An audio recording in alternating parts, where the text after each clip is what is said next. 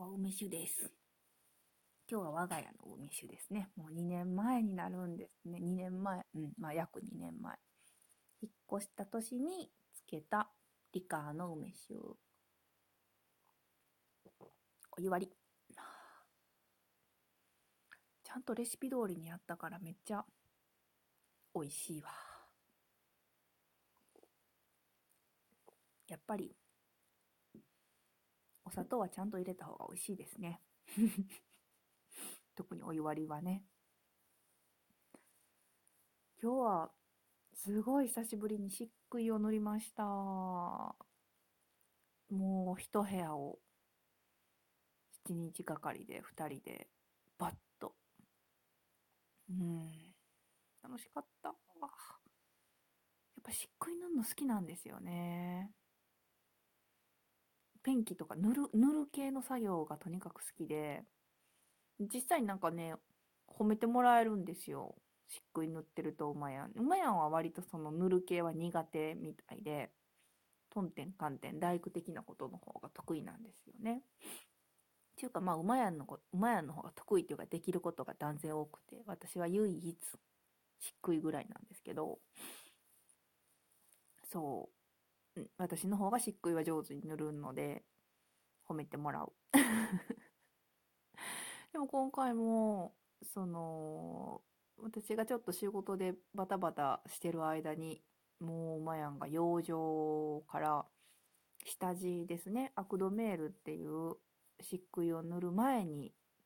塗っておかないといけない下地剤とか、あれも2回塗るんかな、結構なんかそういうのを全部やってくれてたので、もう私はいいとこ取りの仕上げの漆喰だけ参加させてもらったんですけど、いやー、漆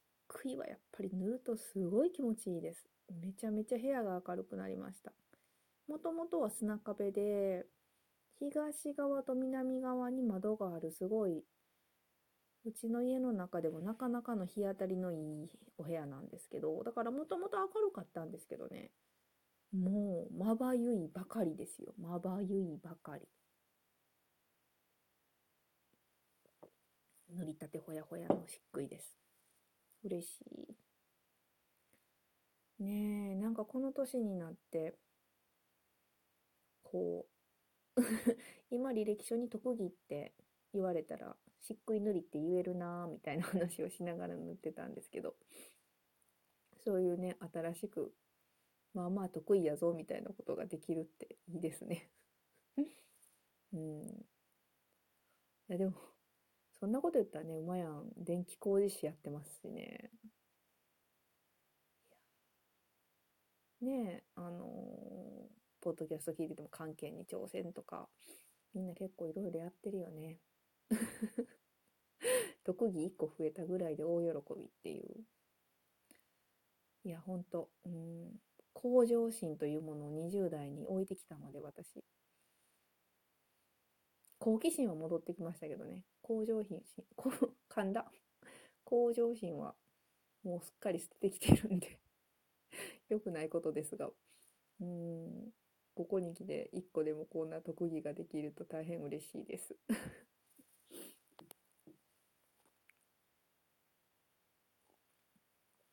なんもないな、他特技。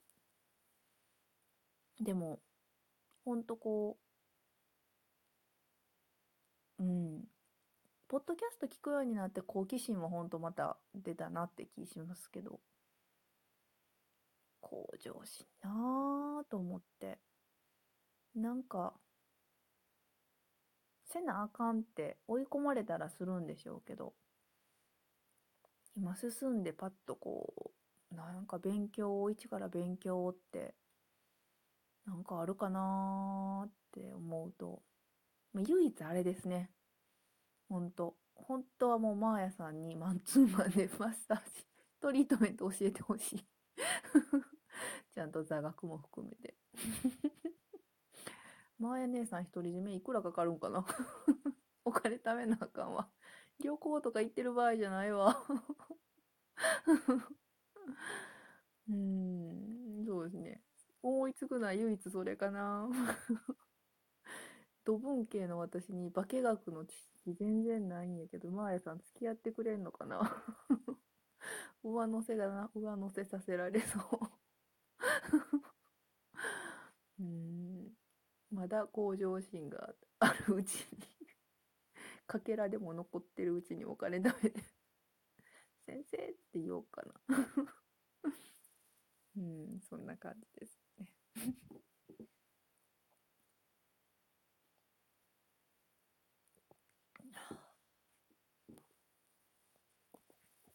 今日はなんか外に用事もあってちょっと出たらぼちぼち桜も咲き始めてるんですよね。そのソメイヨシノはまだみたいですけど、開花、東京はもう開花したのかな。なんかいろんな品種がありますもんね。もう桜一部は満開やんみたいな桜何個か見ましたね。いやー、ほんとついに春がもう確実に春が来たって感じですね。山もどんどんピンク色になってきてるし、なんか去年は全然山菜とか食べる機会なかったんで、今年は1回ぐらいな、山菜天ぷらとか、あ、1回ぐらいはしたか。まあわらびとかね、山菜とかね、食べたいですね。言うてるうちにもうタケノコもうそろそろ取れてんやろうな。ぼちぼち一発目は。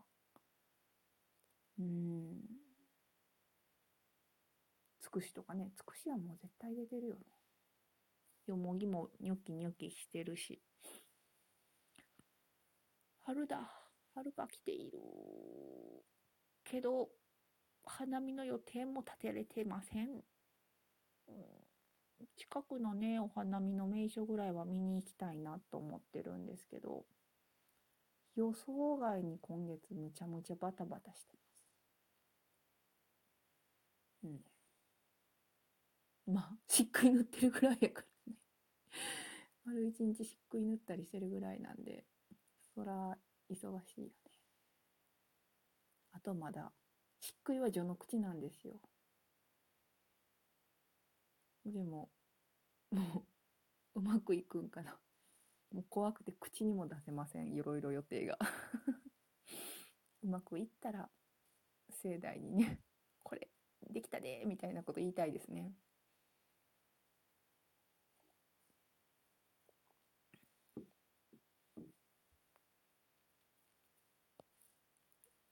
ポッドキャストフリークスも終わって、最近また、ちらちら、新しいポッドキャストを求めていろいろつまみ食いをしてるんですが、私もともとは雑談系よりはどっちかっていうとこうテーマのあるポッドキャストを聞いてたんですよね。まあ昔雑談系って多分そんなに数なかったしっていうのもあると思うんですけど、ほんとたびたびプロジェクトさんとかね、あれは旅ですし、割とこうテーマが決まってるポッドキャストをずっと聞いてきてて、なんで新しいポッドキャスト探すときもどっちかっていうとそういう勉強系だったり、何か一つのテーマが自分に興味があるテーマのねポッドキャストをこんなんあんねやとか言って拾うことが多いんですけど、こう今となってはね、雑談系とかジャンル問わずいろんなのを聞くようになって、テーマが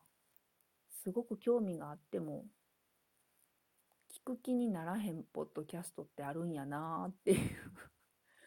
ことに気づきましたね。昔はなんかそんなに思わんかったから、まあ選べるようになったからかな。なんかやっぱりこう言い悪いとかじゃなくて、その喋り方のリズムとか相性ですね。本当にこれ全然多分面白いんやろうなと思って聞いてても、なんかリズムと、あと声の好き嫌いと声のトーンですね。しかもその声とか好みの声とかじゃなくて声のトーンだと思う。なんかこうこのトーンってじゃあ日本語でなんて言うんやろうな。でもなんかね、